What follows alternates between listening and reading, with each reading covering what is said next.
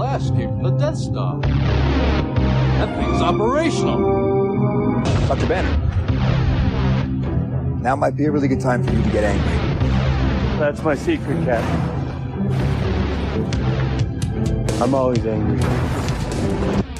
Hello and welcome to episode 93 of the usual podcast. Podcast where we discuss Star Wars The Old Republic, the Star Wars franchise, and geek and pop culture. I'm your host Marshall, and with me, making a weird face as always, is my co-host Will. What's up, buddy? What's up? How you doing? Good man. Um, pretty amped. I know. I'm well. It's coming up on spring break. Yeah, we're almost done for a week. Uh, so, so we're enjoying frosty beverages. We had a couple at dinner. What'd you drink? Uh, well, at dinner I had a nice blue moon. Yep. So that was good. And right now I am uh, cooling it off with a nice IBC cream soda Uh, so do you know why I like Ninkasi Brewing Company? because they're funny with their punnies. Oh, let me just show you what I'm drinking. I am drinking uh, it's a special release, uh, and usually I drink. I like the I like their Tricera hops. Tri- right? Tricera hops is see, correct. See what they do there? Yeah. This one is called Velasa Hopter. Look at this. Velocihopter. See, because it's a raptor, but It's hops. I think they get it. Uh, but anyway, it's delicious and I love it. So before we get started, if you have comments or questions, you can find us at theusualpodcast.com. Email us at theusualpodcast at gmail.com. And we are on Facebook, Google Plus, Pinterest, Instagram, Twitch, and YouTube. Thanks to everybody who's tuned in on Twitch. We love you. We Um, I'm at Darth Pops on Twitter. Will is at I'm Will Griggs. We're on iTunes and Stitcher Radio and Google Play. We did get another uh, five star review, so thank you Boom. to whoever did that. We've been uh, at the same number for a long time, so if you could take the time to do that and retweet us and like us and all that stuff when you see us on the social medias, we would really appreciate it. And um, we have the timestamps in the show notes. If you're not a SWTOR fan, you're not listening to this live. You can kind of skip around a little bit. Uh, we have three sections of the show. We also have pop culture and Star Wars. So here we are. Woohoo. Uh, so thanks everyone in the chat room. We kind of said that already, but you guys are awesome. There's some peeps from uh, Unholy Alliance and Wookiee Mistake Guilds and some other podcast friends who will be highlighting uh, here pretty quick. So um, I put Will in charge of watching Twitch chat. So if Yep. I miss something, uh, blame Will. Hashtag blame Will. Hashtag fair point. Uh, indeed. All right, man. So anything else before we get to Star Wars: The Old Republic? Any housekeeping stuff? Uh, I guess we might as well say yeah, We're- might as we- well say. We have to take next week off. Um, it is my 10 year wedding anniversary next week. Yeah, it is. and I planned a trip uh, to take the wife out of town. So I'm doing that and not doing this. well, as well as your 38th birthday.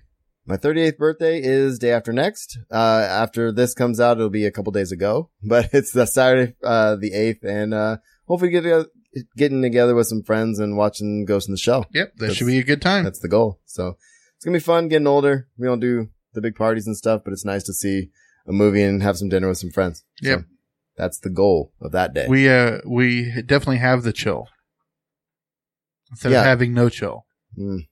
is that what the kids are saying? I don't know actually I'm confused. wasn't it you who sent me that video of uh Mario with no chill? And he shows up to Uh, get Princess Peach. and Was that he's- me? Yeah. It might have been me. Oh, right. Yeah, no. That was a good one. You okay. stupid.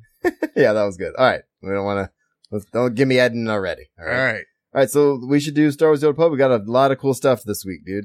I'm Uh, to excited. answer Mox's question, no, I am not house sitting this week. I do not have to get up at 7 a.m. for chickens. Oh, did I mention that? Uh, no, I'm just kidding. You don't have to. Uh, did I mention your chickens will be dead? And all the chickens died. Huh. Good name for the show. Here we go. oh, God. You want to fight? I'm ready. You do not have to stand against me. Instead, I will share all of this with you if you will only kneel. Okay. We are at Star Wars The Old Republic. Now, Oh. We are really quick. I will say to Mm. Mox, yes, it is better internet. So I might just park the RV outside Oh and my just God. steal the internet. our house sitter, you guys, you guys both house sat last time. Just come inside and stay or not. I don't care. Yeah, that's true. I guess. We have a whole house. Ooh, showers. I'm just saying, dude. I mean, it's pretty straightforward. Anyway, moving on. Star Wars: The Old Republic. Uh, we have a lot of awesome people in our community. We do. We actually we were just talking. We went out to dinner as we usually do on a podcast night, and we actually talked about how um incredible it is to have such an active community five and a half years into a game. and you know i've been part of this community this, this pretty much this whole time and uh you know you see people come you see people go but at the same time uh for the last few years we've had kind of the same group of podcasters around um and the community team's been pretty, uh, I guess, uh, not, I mean, stagnant's the wrong word, um, but pretty, uh, consistent, Stable. stable. And so it's been kind of nice to have that back and forth. So as we mentioned weeks ago, they started their influencer program, Mm-hmm. right? Uh, and you know, we are not 100% in yet, although we've been considered. We are in our trial period. Well, maybe. uh, well, I don't want to get too far into that, but the bottom line is hopefully we can participate the next time they do something really cool like this. But so what they did is a lot of the influencers got to, um, go into the PTS Uh-huh. and film, uh, record a bunch of the, uh, op stuff for, the, Right. for the new op, the Tithe boss. yes. Uh, and so I have a link in the show notes to uh, Jesse's blog, uh, Stardust Legacy's blog, and it has a really nice list of just everybody, most everybody's videos and stuff. We're actually going to go through a couple of them because they're like really cool little promos that are pretty short. yeah, they are. Um, so if you are not, if you're not listening to this live, let's, let's do it this way. If you're not listening to it live and you listen to this after the fact, uh, and you have not joined in for trailer time and you're not a patron, this is kind of what we do in our patron show. So we watch something Yeah. together and we kind of talk about it. Um, so we're going to, we're going to do this really quick. So some of the people that contributed were Bad Feeling Podcast. Um, uh, JT did some stuff and, uh, Jesse and all kinds of people. So we're going to run through some of them. This first one is from Jesse and it's a little, it's actually pretty fun. I've actually already watched this one. It's pretty oh, cool. fine. What, find what? I've, I've seen it. I know. I'm saying you didn't hold out for me. Nope. Never do.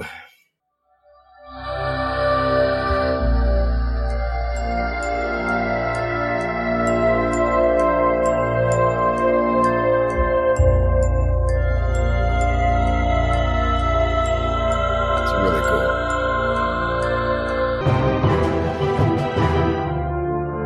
Oh, that was pretty cool. Oh, the little roll at the end. That's sick.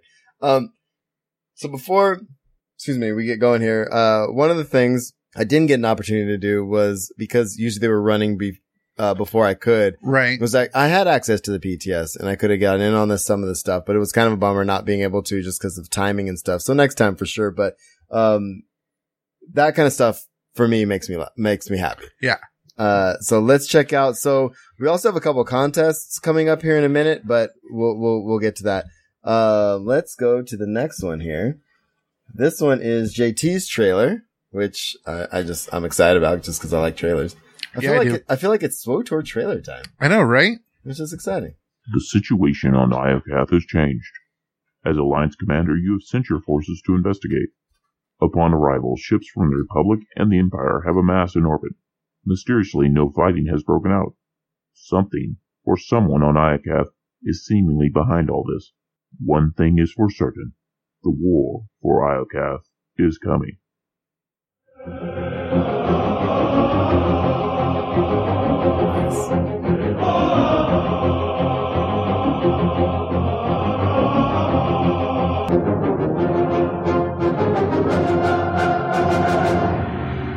Oh, nice. Oh, All right. so that's JT, who is actually in our chat right now Yes. under Carillion Run Radio. nice voiceover. Dude. But I would like to say one thing to JT. I am jealous as all get up for your video card. yeah, no, it looks good, dude. That Looks is good. clean. Um, so bad feeling is the last short promo one we have. Uh, there was a couple, some other folks that did some full on walkthroughs and stuff, which I'll talk about here in a second, Right. which later in this blog post. But a big shout out, obviously, to all the influencers. You guys are all great people, and I'm so glad that this is happening. It's pretty cool. Yes, very cool. Um, so let's check out what Bad Feeling did. I hear there's an epic uh, voiceover from Chuck. It makes sense because the, the yeah well okay well the low to res- give you a little thing if you if for those of you who aren't you know in the community um bad feeling is a podcast out of uh, austin texas it's Yep. hosted by a couple of guys named chuck and brian um and they, they are hilarious and um chuck actually comes from they, well they both come from a radio background and so they their production value is pretty good but chuck has an ultimate radio voice and so he does plus he's like a metalhead and all this other stuff. Like he's- Yeah. it's just it's just it's just really cool. Like he's got listening to an him epic talk. beard Yeah. Oh, the beard. Oh my god. One day I'm gonna meet those guys in real life. One day, and I'm gonna hug them because they look huggable. Did I say that out loud? uh yeah No. Where does that leave us? that leaves you not hitting play yet Well, I, I'm trying to adjust it. There we go. From the legendary studio of BioWare, coming April 11th, an operation two years in the making. Gods from the Machine. Battle the droid armies and unravel the mysteries of Iocath. Choose your faction and punish your opponents in a new daily area featuring open world PvP. Reunite with beloved companions Alora Dorn and Malabai Quinn. Explore this new world and destroy Typhon, the god of rage, as the war for Iocath begins. So the chat pointed out, because I know there are some, like, full-on, I don't know, 4K, I don't even know what that means, but 4K, ver- like, uh, I guess it's Kid Lee and who was the other one? Uh, Sotor Central. Um, now their, their links are in here as well. Uh, so we'll definitely give them a shout out. So I'm just scrolling through her thing. I think, um, the rest of them are pretty long. Yeah, I'll actually say that. Uh, th- Look at that- some of these pictures though, dude. yeah, that was pretty good, except for, was it just me or was their background music a little too loud for, and it was covering up Chuck's voice a little bit in one part, but we're not going to hold it against them. They're okay. Uh, so I'm gonna li- have a link to this post in here. Um, but like I said, there are some folks who did some uh much longer um operation walkthroughs Right. and stuff like that. Uh, and I just don't want to forget anybody, so let me just make sure I got everybody here. So I know. Uh, so Kid Lee definitely. I'll put a link in the show notes to that. Um, he sent me a message. Do-do-do. And he's He- also in chat. Yes, he is. Uh, so he has the the tithe cut scene. If we want to show that on air, he said. Um, I think we do. I don't know why we wouldn't. I know, right? Let's uh, let's do that. I feel like I'm limping through my life right now. Hold on. Because you're getting old. Well, look, man. Not all young spring chickens. We thought the. I'm gonna say that looked pretty damn good. I'm gonna say that. Yeah, nice glowing red eyes, Kidley. And the other video here, sorry, I'm behind on watching them, but uh, let's see what else we got here. What was your other one, Kidley? Hello, everyone. My name is Kid Lee. Oh yeah, so I'm not gonna play this whole thing, um, but yeah, I, I heard some from some other podcasters tonight, uh, on the last couple days because people were putting out their content Right. a little earlier than us, of course. Um, but this is his walkthrough, um, and again, I'll put a link in the show notes for this, uh, and this is walkthrough for the uh the new op tithe. It's pretty cool. So Very cool. That is badass. And what else do we have? I I hope I'm not forgetting anybody. Was there something? I really just don't want to forget. So just let me give me one second. Don't rush me. You're rushing me, bro. what am I doing? I'm just messing with you. Um, but yeah, man, I think that is. Except for staring at you judgingly. I think that's everybody that I was gonna say tonight. All right, guys. So that is it for that. Real quick, uh, I want to give a shout out to uh, Passionately Casual podcast, their latest episode. If I remember to put all these links in the show notes because I just finished listening to this, um, I'm gonna play their promo for their contest here in a second, and I need to hype Bad Feeling podcasts uh, uh, contest as well. But they interviewed uh, Passionately Casual interviewed Mark Thompson. Oh, nice. And it is a really good interview. I'm super jealous. He is like, he's one of your idols. um, well, if you could do a Han Solo like that, you would be He does a good Han you'd be Solo. my idol too. I'm just I'm just letting you know. Uh, but the interview is really great. Um, and that the whole episode was great. So definitely check that out if you're into any of the Star Wars audiobooks. Um, you can also get them for free. by going to the usual pe- trial. audibletrial.com slash slash usual usual podcast. podcast. Boom. We got it. Um, and then check out any of them, anything by Mark Thompson. Let him, let him listen. He's do, he's narrating the new Thrawn novel, which comes out on the 11th, which I'm super stoked about. I already pre-ordered. I can't wait to download that. I'll be listening to that probably on my return trip, which I Mhm. can't wait for. Yeah, I'm actually this week. I'm going to be uh, reading slash listening whatever I want to do uh, to um, my favorite author Steve Barry's new book, which just came out on Tuesday. Indeed. So, Passionately Casual podcast, uh, Wotor Escape podcast had a good episode as well. And what was the other one? And Curlian Run also had a new episode this week. So definitely check out all our SWOTOR peeps. We're spending a little extra time here. We don't have a ton of SWOTOR news, mostly because the dev stream that was supposed to go today is going to go tomorrow. Ah. So by the time you listen to this, it would have happened a couple days ago and we'll cover it uh, eventually because we're not going to And I'll record be- again for a while. Tomorrow by two o'clock, I'll be hip deep in track weather. hip deep. It's gonna be rainy, oh, dude. it's it's been nasty today. But anyway, hopefully we don't lose power. That's That that's the would thing. Uh, so the reason that's the reason I'm spending more time in the community section. Right. Mostly is because we don't have a lot of news. We'll be out of SWTOR here in a minute, but I just wanted to give some love to some people who work really hard on those videos and um, really make a point of h- helping everybody else out, which I really like about our community. Absolutely. So, all right. So what'd you do in game this week, my friend? Honestly, I did not get a chance to sign in at all. It's been a really busy week. Uh, tell me about it. I even missed WOG somehow. Now let me tell you how I missed WOG. How did Okay. you miss Walk? I didn't technically. sure you didn't. So here's what happened. I, I, I signed myself in as a maybe on the site Right. because my wife was out of town. She Right. was doing the Spartan race last weekend and I wasn't sure I was going to get the kids down in time, blah, blah, blah. So all, after all that was said and done, I got them down in time and was ready to go, but they had enough people and I felt bad.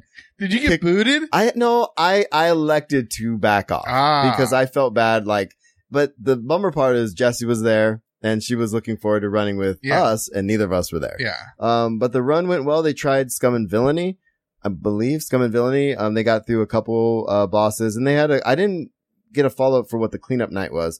Um, but I think the next night they tried a few more bosses. But Cool. you know, there's so many bosses in that one anyway. So, um, but yeah, like I said, next week, I'm sorry, tomorrow I will definitely be uh in Wogland. There we Very are. cool. Uh, what do we want to put there Uh, instead? I will not be in Walkland because I'll still be at the track meet. it's called Twilight for a reason. Indeed. It's at night. Uh, all right. Well, while we're while Marshall's deciding what to put in our screenshot area, I will tell you that, How about, um, that bad? How about that bad boy? I, that's pretty cool. I will actually just say that I'm gonna. Uh, if you remember the lore podcast that I listened to, Oh, we forgot the contest uh, I have uh, actually only three more episodes left. of what? That lore podcast, Oh, nice, good. you then you'll be current. dude. I've been binging it. Okay, before we forget and get out of our uh, um our community section here, we have Passionate Casuals promo contest, and before I play that, Bad Feeling is doing another uh, Yes. contest, and it's for two hundred million credits. That's a lot of credits. So, do you want to know how you can win that much credit? That many Uh, credits? well, I would like to know how s- how one could win because I won't be winning it. Why not? Uh, I never win. Don't put contests. yourself down, dude. You could do it. No, I don't win contests. I am the RM, RNG king though.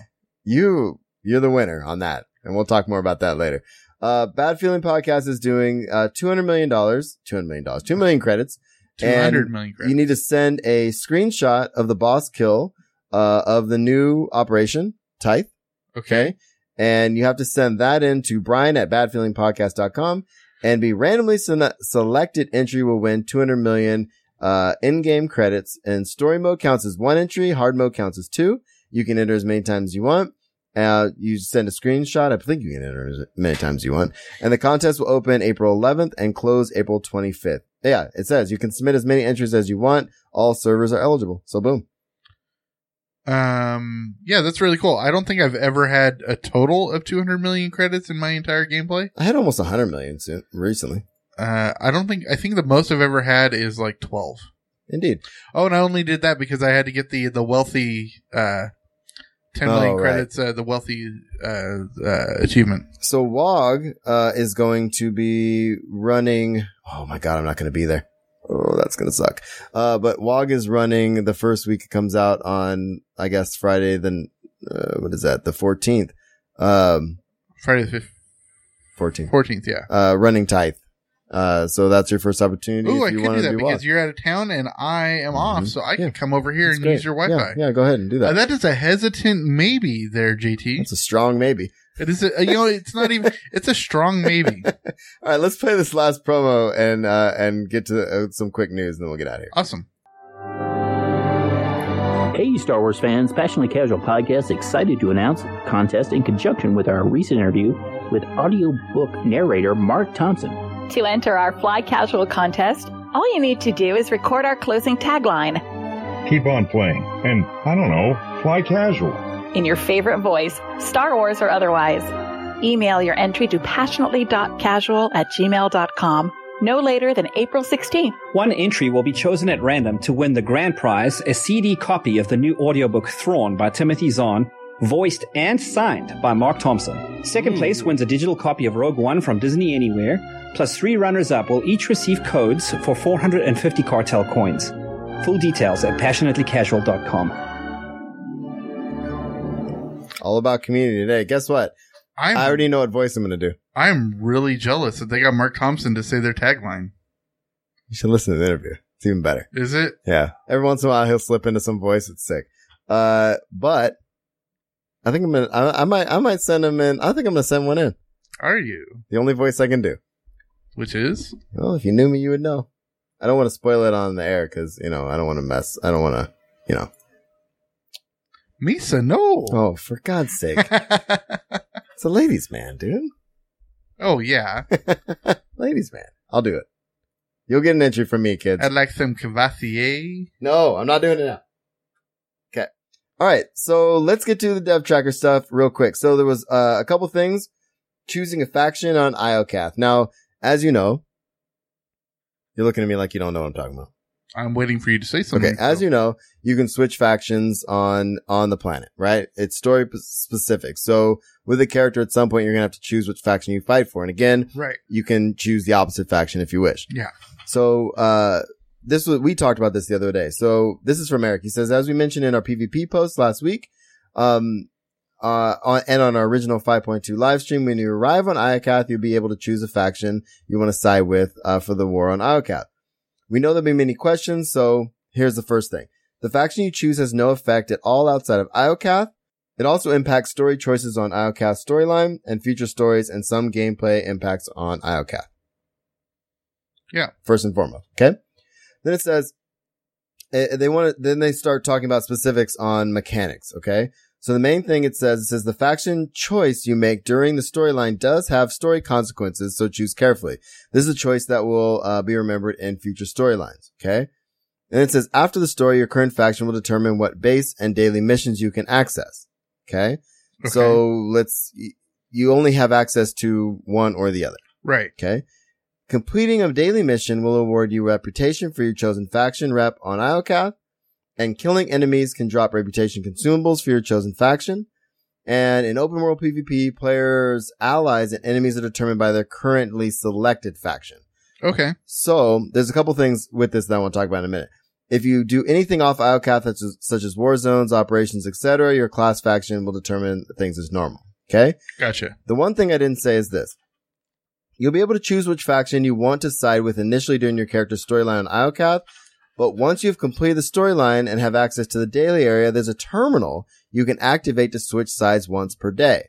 Oh, okay. Using this terminal does not override your story choices, but it does allow you to choose, join your friends and play the opposite side's fact, uh, daily missions if you cho- so choose. Okay, cool. So the, you're not stuck.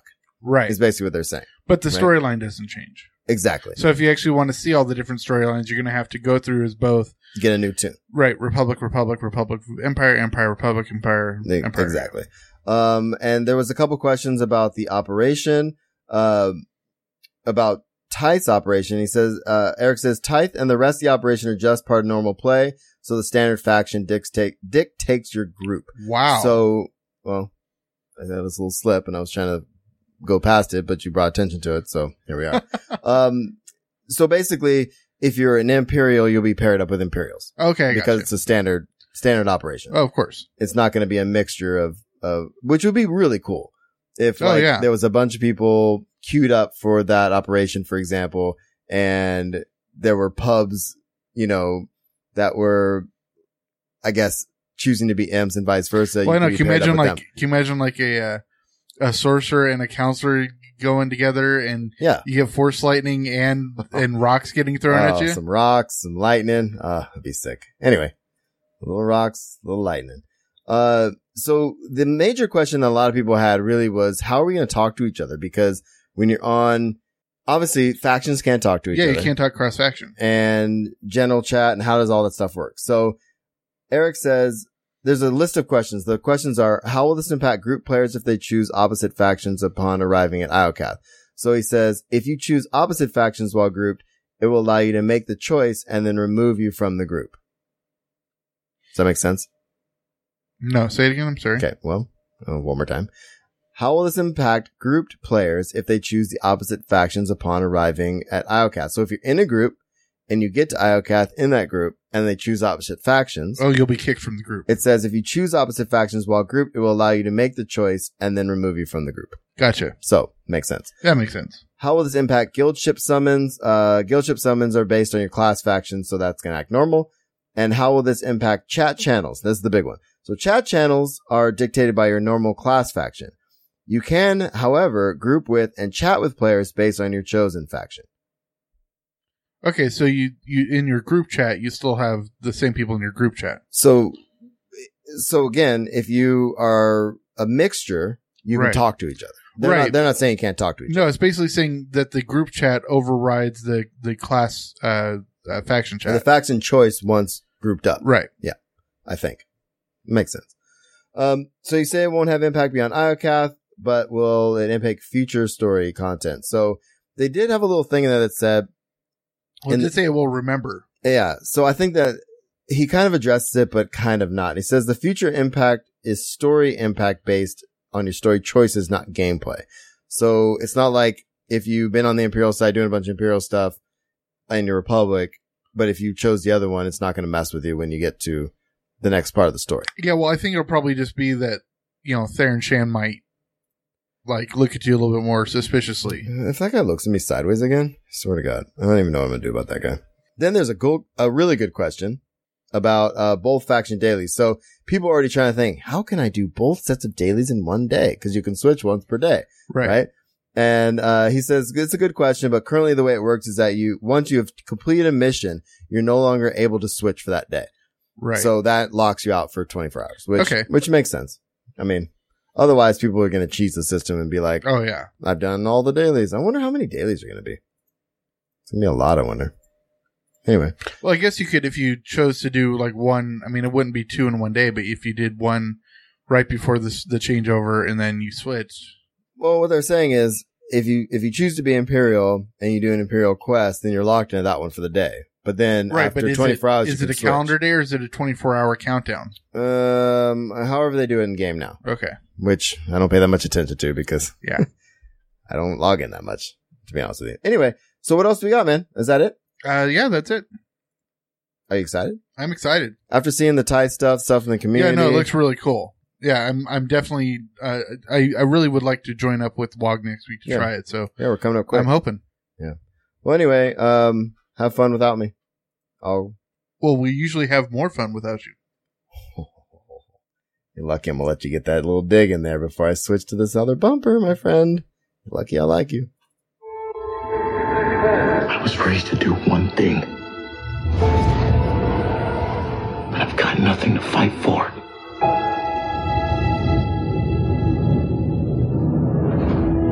Nothing will stand in our way. I will finish what you started.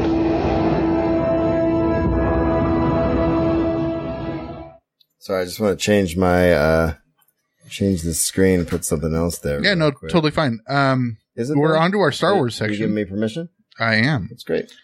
um yeah i'm on to our star wars section we have a few different uh topics to talk about here a couple dealing with uh rogue one and one having to do with alan tudyk and of course we've got to talk about some celebration news because that's coming up fairly quickly um but while marshall's doing this uh why don't Oh, I got it. I got it. We're good. Don't worry. I just wanted to put some of the stuff we're gonna. I just want to put something up there. That looks that looks cool, doesn't it? it does Isn't that neat? Yep. You excited? we should get sponsored by funko Oh, Funko. Dear Funko. Stop ignoring my emails. i know Just a couple kidding. people that work there i could try to get a hold of them Well, do that because I'm not sending them any emails. All right. So there's a couple biggest, there's a couple biggest, there's a couple things here. Rogue One director Gareth Edwards reveals his biggest regret. And this isn't really what you think. Um, and some of these comicbook.com things are very misleading. And, and by the way, guys, if you hear any background stuff, let us know, those of you in the chat, because sometimes little ads run and I can't catch them all. yeah and uh yeah comicbook.com is all about the clickbait Indeed. Um, so one of the things that, uh, and I read this article, let me figure out what he was saying. Okay. So he told, uh, he was talking to the Telegraph and Edwards revealed that he had a tough time processing Carrie Fisher's death, which happened a couple weeks after Rogue One's premiere, right? Right. Uh, so he said, I have really, I have not really sat and watched the film since the opening weekend when Carrie was still with us. I just feel the whole thing was, to be honest, a big love letter to Carrie. Uh, what we're doing with the entire movie is all building to that one moment of the Death Star, uh, Death Star plans being handed to Princess Leia, where we hand the baton to her and go off to make that film that inspired us all as kids, which I, I love this part. Right. So it couldn't have ended better from that point of view. It's just sad. I was always thinking that I would get to meet her and talk to her at some point about it, and I never really met her properly. I walked past her once on the set of episode seven. Um, I was meeting some of the crew and she walked past me and I had a little fanboy freak out. uh, and he says, when it came to our film, it went so late. And with that shot trying to get it right, that Kathy took it down personally, uh, on a laptop and showed her. And initially Carrie apparently didn't realize it was CGI and wondered if the footage, uh, which we had taken from somewhere else. Um, and we were sure, you know, and it says, uh, which was really reassuring for us. I thought one day, either at the premiere or one of these conventions, I get a chance to talk to her. And it's really sad that's not going to happen. So yeah, that's unfortunate. And the reason I I put this in here was just it was a really nice way of saying like how much she meant to him, even though he had never met her. Oh, absolutely. Um, and how much having that scene of and literally, I didn't really think about it that way, but Rogue One is that hand the baton to what we now have. Yeah, it's all building up to that, uh, and started the Star Wars fandom. So I thought that was really cool. Um. So I don't know what NAB is. Um, I, I have to look up uh, the acronym, but Rogue One, the visual effects are to be featured at the NAB show. Um, and it's like, uh, let me find an acronym. National Association of Nation, National Association of Broadcasters. Um, and it takes place in Vegas, April 22nd, uh, through the 27th. And apparently they're going to do this whole thing featuring a bunch of the special effects and stuff they did, uh, from ILM and all that with uh, Rogue One, which I think is pretty cool. Very cool. Yeah. So there's that. What else do we have? Oh, this isn't really a secret history. It's a very misleading uh, deal. I, I'm not going to go into this, but Al, Hal Hickel and Alan Tudyk reveal K2SO's secret history. So there's a nice little back and forth about how they kind of came up with the background. There was some things of like, should we take the Imperial symbol off of um, him? Right. Should he be beat up? Should he look clean? Stuff mm-hmm. like that. And I thought it was just kind of a nice little uh, behind the scenes kind of thing. So that's all I really want to say about it. But I put the link in the show notes for people that are really into that kind of stuff. Cool. Um, but again, it, it's one of those things when you don't have a lot of Star Wars news, you you you grab for stuff, right? right? But this is the bulk of what I want to talk to you about. Yeah. I think you're gonna have an opinion. I will. Will you though? Because if you don't, then this whole thing is for nothing. I've got an opinion. Okay, cool. Uh, so Hayden Christensen is gonna be at Star Wars Celebration for the first time in 15 years. That's big. It is big. And of course, it leads people to speculate that are they planning a Darth Vader movie with Hayden Christensen? Oh my gosh, Star Wars fans speculate on something? well, I'm going to pull something from this and I want I, so before I get to what I'm going to read, what do you think? Are they is it just eh, he just decided finally now it's time or is there something else going on here? What do you think? It probably a little bit of both. I mean, it's probably Hayden saying, okay, well, now that there's so much love and there's not such an immediacy to the backlash of his acting, um, that it's safe for him to come back. It's been long enough. Yeah. Well, I'm, I'm, I'm almost positive, even if, you know, the, the guy who played Jar Jar, I'm drawing a blank on his name, were to come back, I'm sure it would be fine. Ahmad Best. Uh, thank you. Ahmad Best. God, I'm killing it. Uh, but, um, from Lucasfilm's point of view, they're probably trotting him out there to, I mean, I'm sure they've, they've invited him every year. Mm-hmm. Um, but they're probably trotting him out there to um, kind of gauge the reaction. So I'm gonna.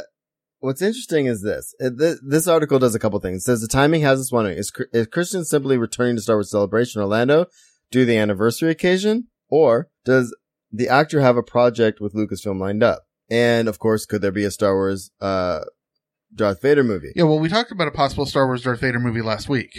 And it goes on to say, especially now that the blockbuster geek films and more adult tones and ratings are, are proven product block, uh, this is basically go- trying to basically lead us to a rated R Darth Vader movie. Okay, that's not happening. Of course it's not happening, which No, I think this, Lucasfilm is not going to allow an R rated movie. but I think it's funny. Oh, no, I would love the concept, but So- it's not happening. I'm, I'm, I'm still really, and by the way, Star Wars Celebration is next week, um, next weekend, right? And I'm really excited to see what comes out of that. Oh, absolutely. because we're going to get a ton of stuff. And since we're taking next week off, we're going to have all that stuff for you when we come back. But if there's a Vader movie coming, uh, I think you would have to get Hayden Christensen. Well, that's what this is basically saying. If Yeah. you do a Vader You movie couldn't. and you don't do Christensen, it doesn't make any sense. No, you would have to do Christensen, especially. I mean, if you're supposed to do, if you're going to do a Vader movie that's fairly recently, that takes place fairly recent to the ending of Episode Three, Right. um, then he would just obviously be playing like the David Prowse scenes, Right. Uh, you know, if they were ever to take a, uh, you know, the helmet off and everything, but you would still have to get Sam or uh, James Earl Jones to do the voice, Right. And that's when, if he's in the suit, that's the, that's the Right. bottom line there, right? Yeah, but there, but th- and that's the cool thing is that it's a way to it not always be Hayden Christensen, Right. but he would still be able to act the body acting. Of course, the body language is just as important. But I think I, I think if they're going to do a Vader movie, there's going to be uh, maybe not flashbacks, but there's has to be some sort of moments where he takes the helmet off and you see his face. Oh, and of he's course. got to do some acting. Oh, yeah, of course, absolutely. Anyway, And also, kind of in touch with this, I've never been as much of a Hayden Christensen hater as a lot of other people. Yeah. I actually think he's much more underrated in his acting, especially if you watch a movie called Shattered Glass. yeah, which was a, uh, a m- a m- movie that was about a real life story about a writer named Stephen Glass who fabricated articles. okay, Um, he was really good in that. Um, I actually didn't hate uh, Jumper as much as a lot of other people did. oh yeah, I, like that, but um, the uh, what I also love is there's this great me or great video where it shows hi the way that he acts as Anakin, and it shows how Mark Hamill acted as Luke in Episode Four, Right. and it's like, oh my god, those were choices he made. Yeah, it's it's yeah. So because Luke was just as whiny. Eh, He was. And the only, I think one of the only scenes, honestly, that I had a really hard time with, And sand, it gets everywhere. it's the, it's that damn love scene in episode two. it Like, makes no sense. it was just so bad. But other than that, like, I didn't Well, I- have, yeah, I didn't have as much of a problem. no, with because the I will rest of say it. that he- he and Natalie Portman had zero chemistry. Yeah. But episode three, I loved episode three. Like, I think, oh yeah, I mean, obviously there are moments where it's like, wow, he kind of went, he really went there. But overall, I'm, I, I don't yeah. hate I him. think the only thing I didn't like about his acting in episode three was when uh, uh, Kenobi says, "I have the higher Oh ground." God, He yeah. goes, you underestimate my power. Sorry. So you like the I hate you part? That was good. Oh God, that was Okay, I guess we're remembering more things now that we've talked about it. Moving on, I don't know. I'd really like to see a Vader movie. I wouldn't hate if Christensen was in it. no, I wouldn't. so, hate it either. so here we are. Uh, send your hate mail to at Will Griggs on Twitter. And I am. Will Uh, Griggs. I am Will Griggs Get on it right. Twitter. I want the Uh, bad- I want yeah. the, uh, the- All right. Well, don't send it to me because I'm not going to listen. I, actually, I will. yeah, you will.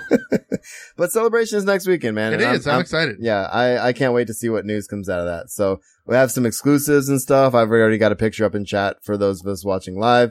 Um, there's some really cool stuff coming out of it. Yes, So- very cool. all right. So you have some comic stuff.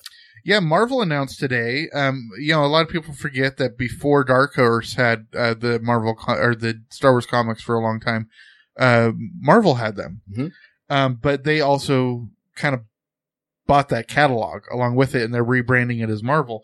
And one of the things they're doing is they're doing a 30th anniversary of Star Wars comics, right? Oh, nice. and um, so they're going to be doing that, but they're doing it a in a Star Wars slipcase. So that you're basically just going to be getting a slipcase that has hardcovers of uh, all the uh, graphic novel versions of the of the films.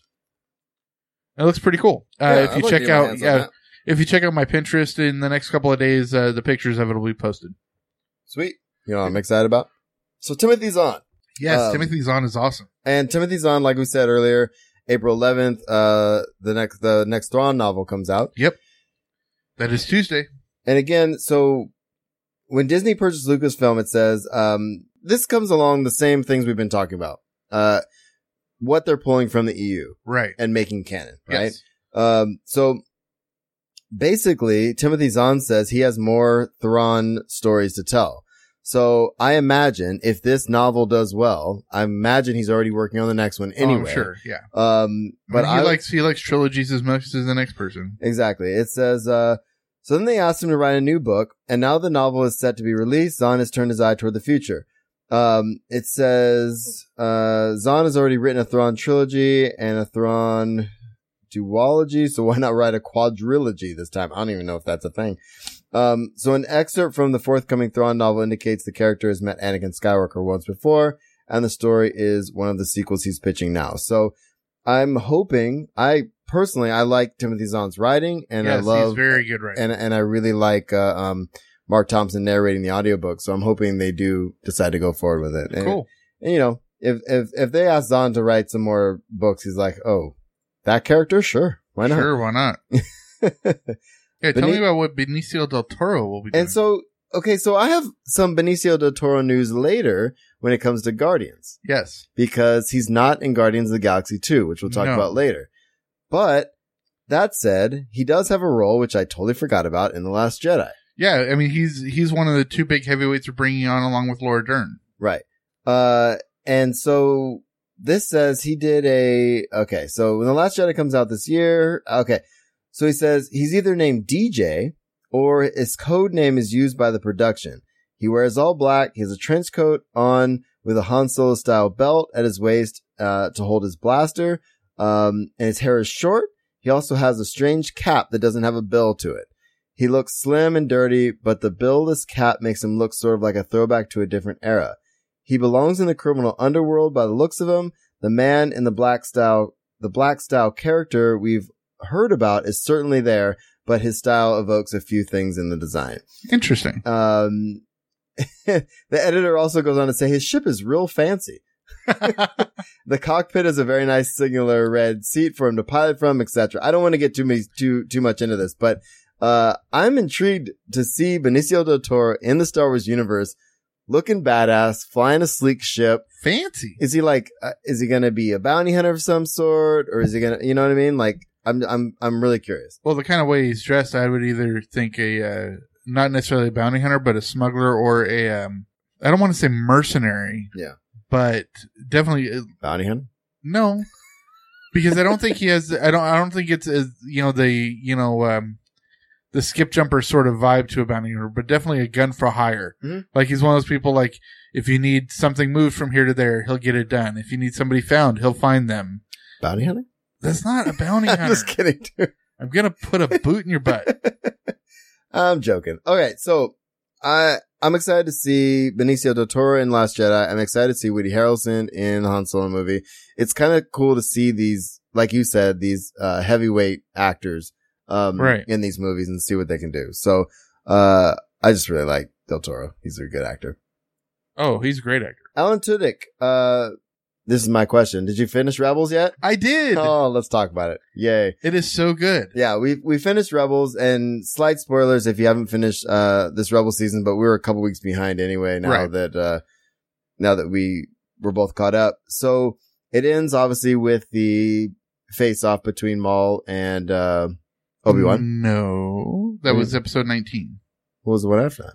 Uh, the battle with Thrawn with the Bendu. Oh yeah, with the Bendu and stuff. That was badass. Okay. So, so good. I really want to highlight the I want to talk about the confrontation between Maul and, and Obi-Wan. Exactly, because I actually also think this this helps tie up some loose ends in the main trilogy. I think it does. And there was a lot of uh flack, I think, when Maul came back. There was a lot of people who weren't stoked with him coming back after episode one, came back in the Clone Wars, here he is in Rebels.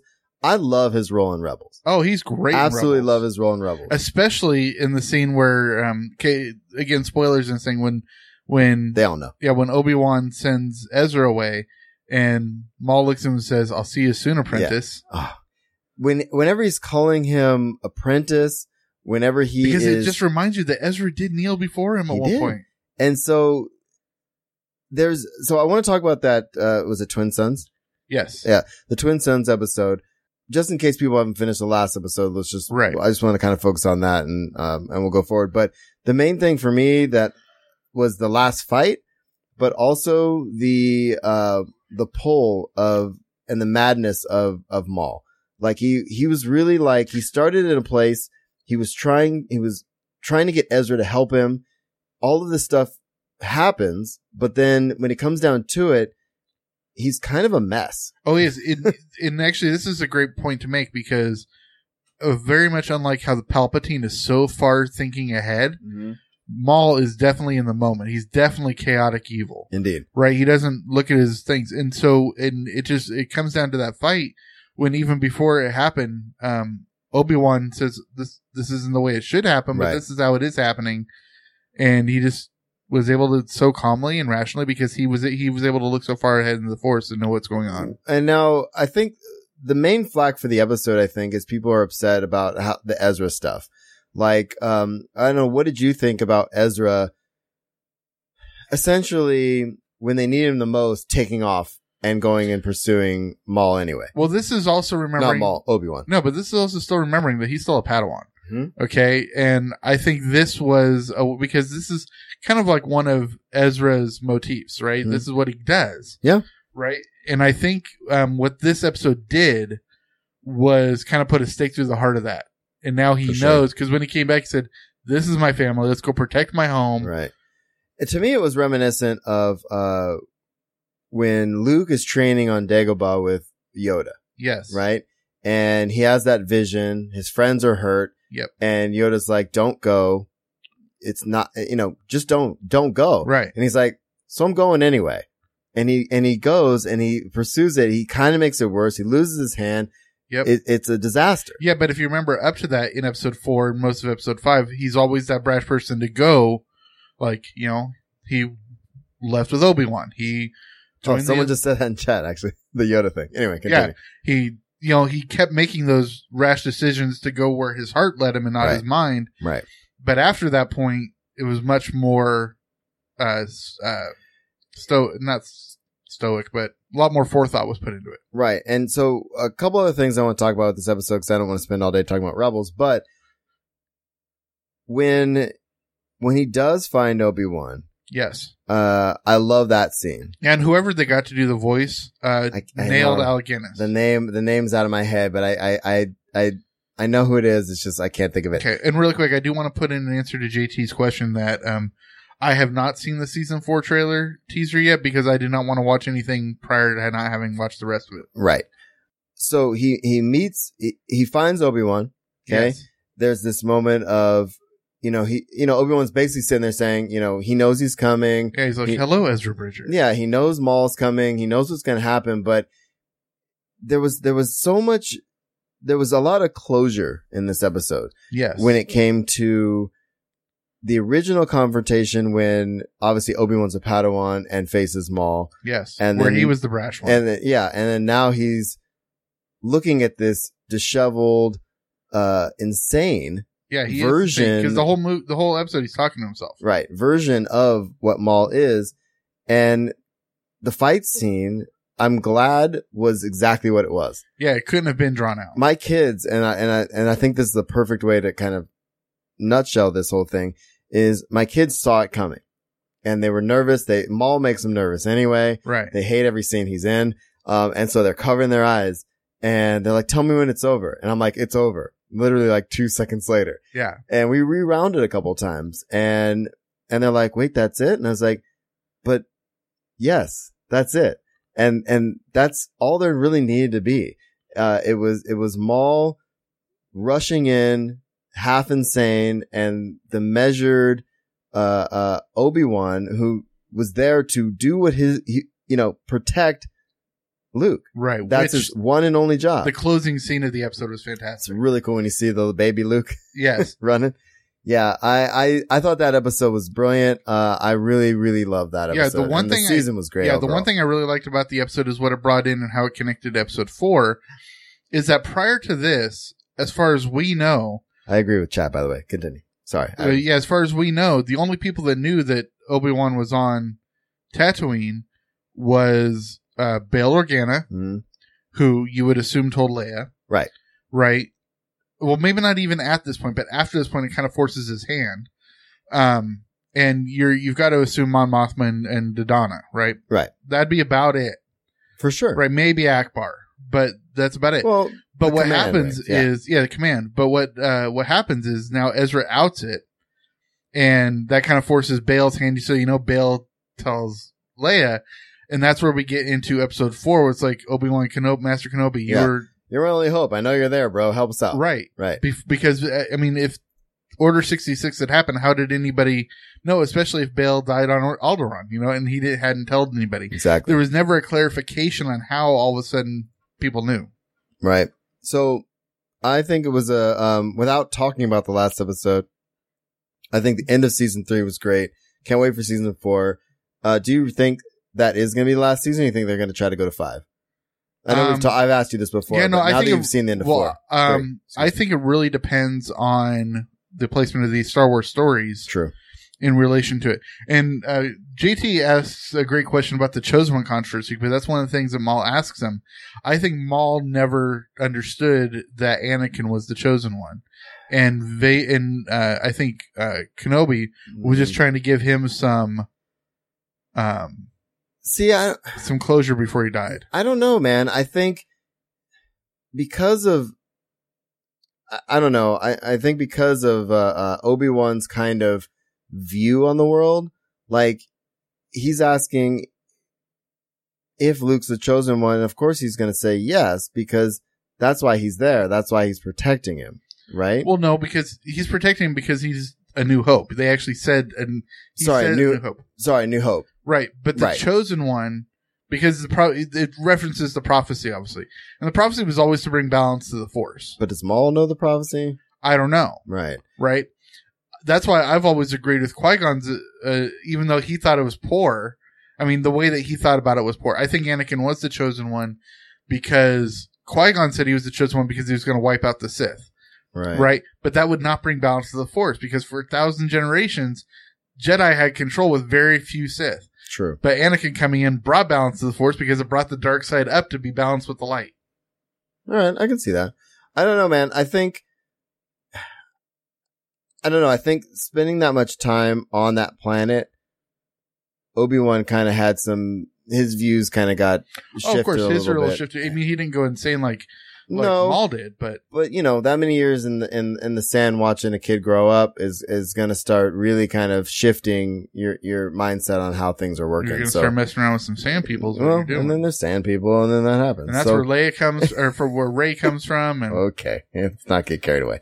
All right. So real quick, um, Freemaker Adventures. I don't know if you've seen these. They're the little Lego ones. they are. Well, They're Freemaker adorable. Adventures was actually the fifth season of the Lego Star Wars seasons, but it was the first of the Freemaker uh, uh, Adventures because you know they had had Droid Tales, they had had um, one starring Yoda, um, and then this was the first Freemaker d- Adventures, but it's the first one that they're giving a sequel to. Yeah. so which yeah, is cool. My Yeah. kid, we watch them all. Yeah. I- we love the Lego ones. Um, some merchandise stuff real quick. And if you're in the chat room, you can check these out with us a little bit. Um, there's some exclusives to Star Wars Celebration. I'll just qu- really quickly go through some of them. Um, but we have some exclusive pop figures here. And this is, sorry, I'm going to make sure I get that in there and I can still click. Uh, so we have some pop figures. This is Hoth Leia, which I think is cool. yes, Uh, oh, that's sick.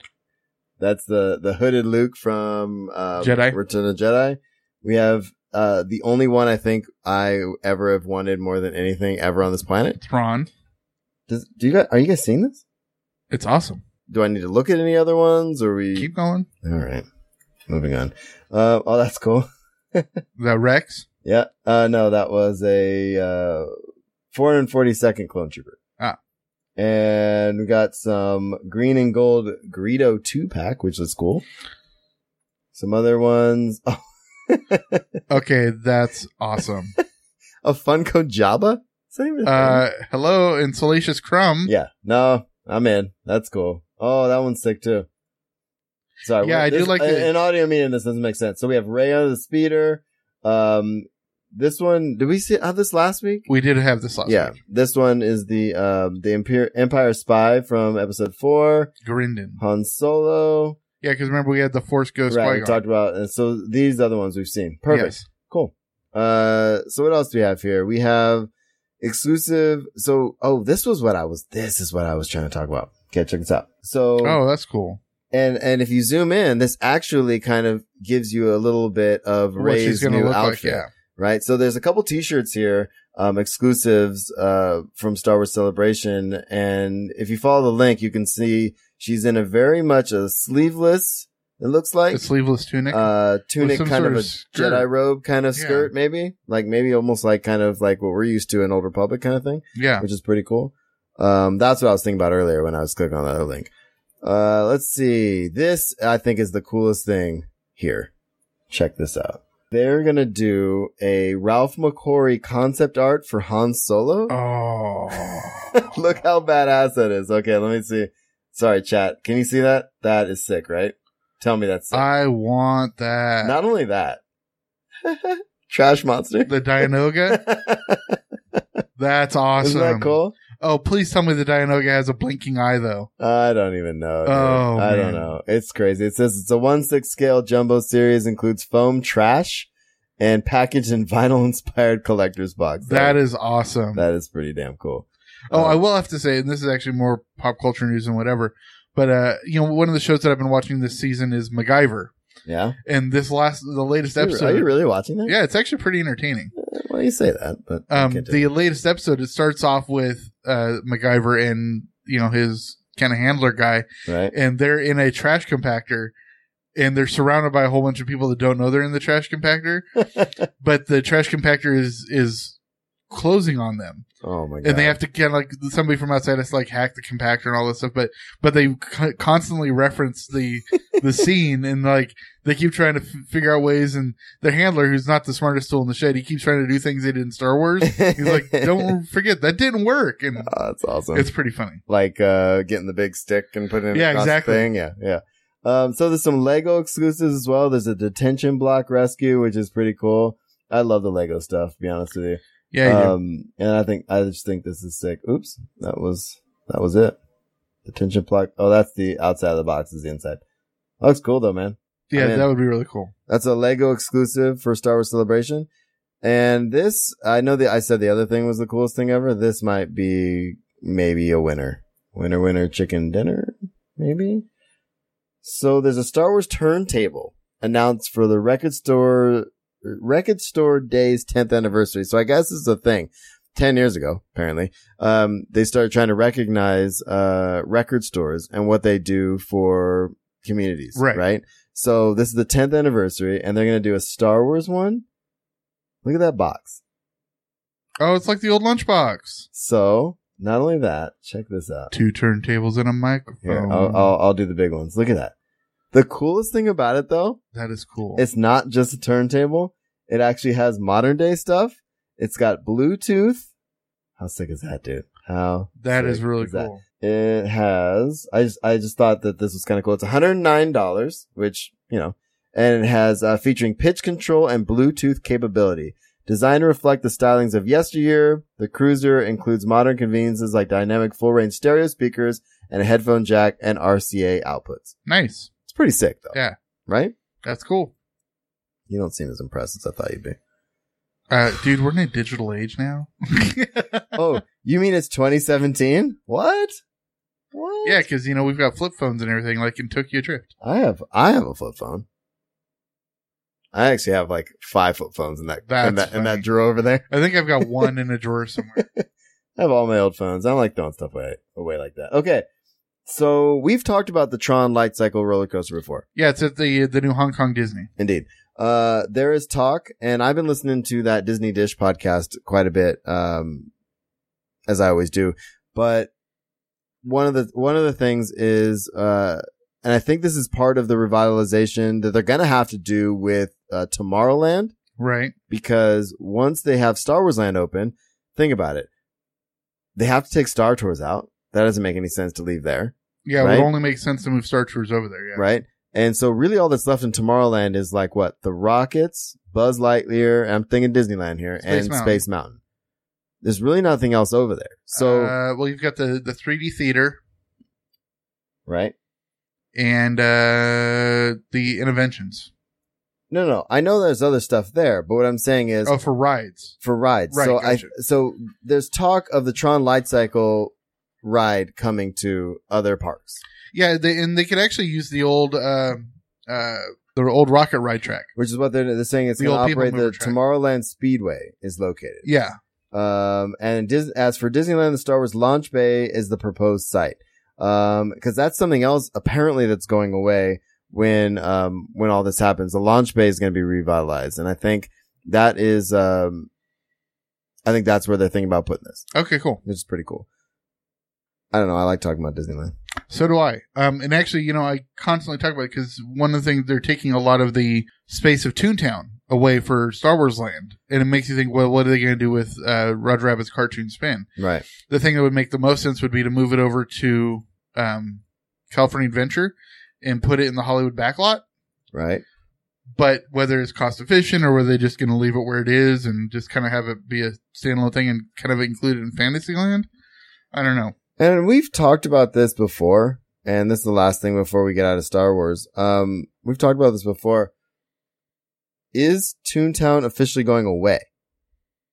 Yeah, well, they're getting rid of like Gadgets Go Coaster is going to be gone. A whole bunch of the houses are going to be gone. What I'm saying is they're still going to have Toontown as a land, or is it just going to be like I don't? I thought it was going away, but we keep talking. As far as I it, know, like- it's mostly going away. I Okay. mean, it's going to have the entrance to it because Right. you have to get that to get up to the the shops that are up there and Okay. Roger Rabbit. Indeed. Okay. Cool, man. Um, let's uh, let me find something else to put over in our little dealy thing there, and let's get to our last section of the shoe. What do you think about that? Uh, cool. I can't imagine any kind of future where I'm a hero. Well, you're not. In the future, none of you are heroes. You're legends.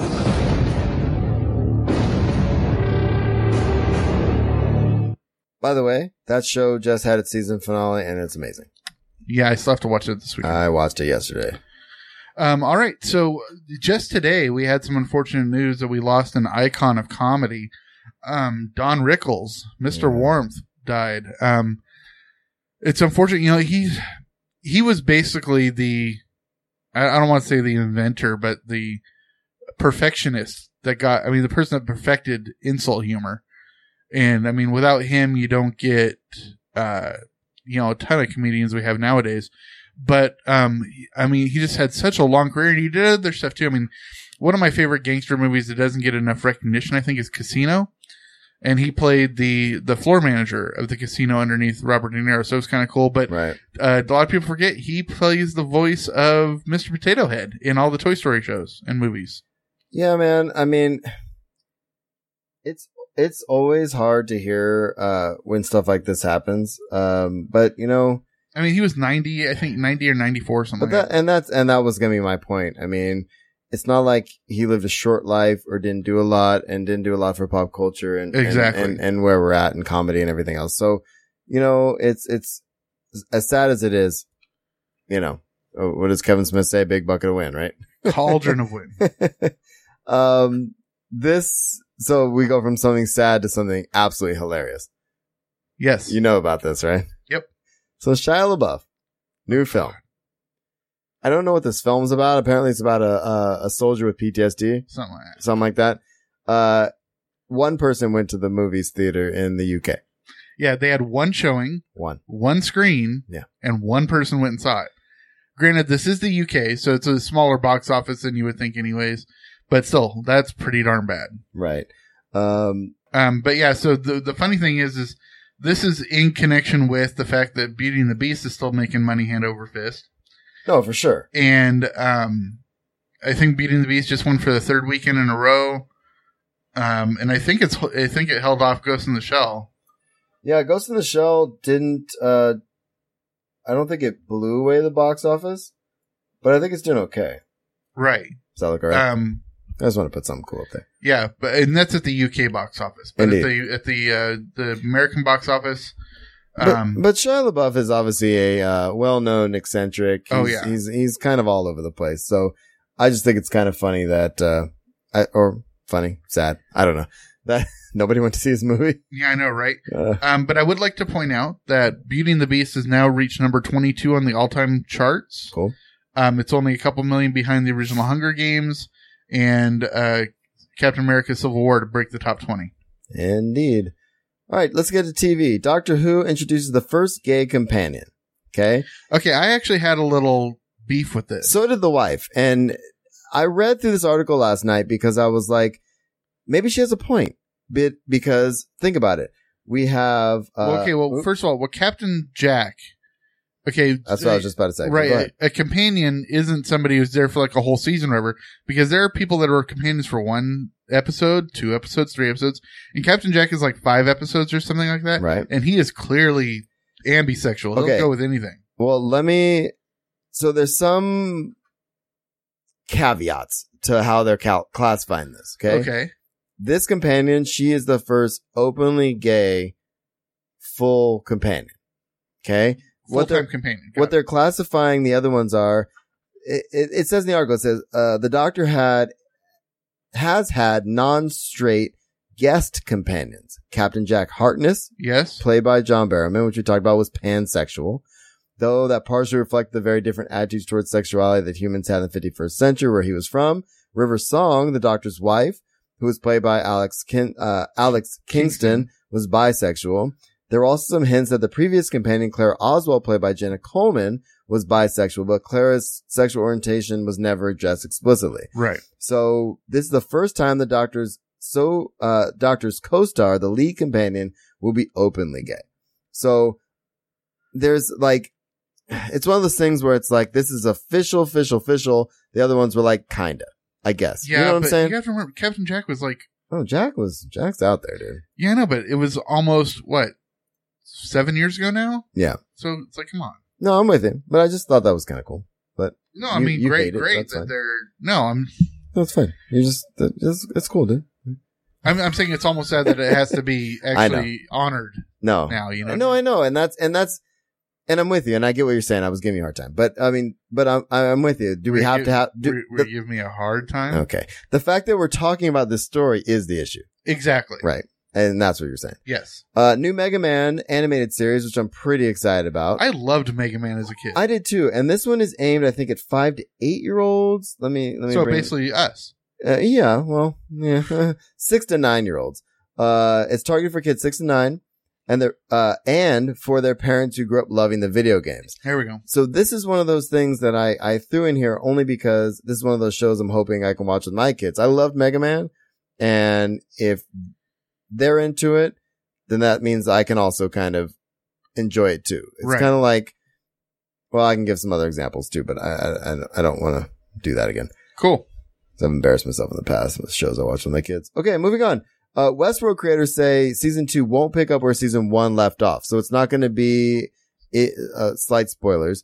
If you watched Westworld, obviously it ends with The uprising. an uprising, and it's gonna the next season's gonna start a little bit later. So the uprising has happened, Right. things are going on, and then it's gonna pick up there. It's not gonna pick up right where left left off. Well, it which- makes sense because if you're going directly with the uprising, then you've got to deal with the repercussions of the uprising. exactly. Whereas if you go a little bit later, then you can actually delve into the other worlds of samurai world and medieval world, Right. Because the um, the androids will have already solidified whatever base they're going to have, Right. and they can now explore. Exactly. Oh, so sorry, The next, the next thing is, and we were talking about what we're gonna do on Saturday on my birthday is watch Ghost in the Shell. Turns out, not the best opening. no, I honestly didn't think it was going to have a huge opening. Neither did I. So- But here we are.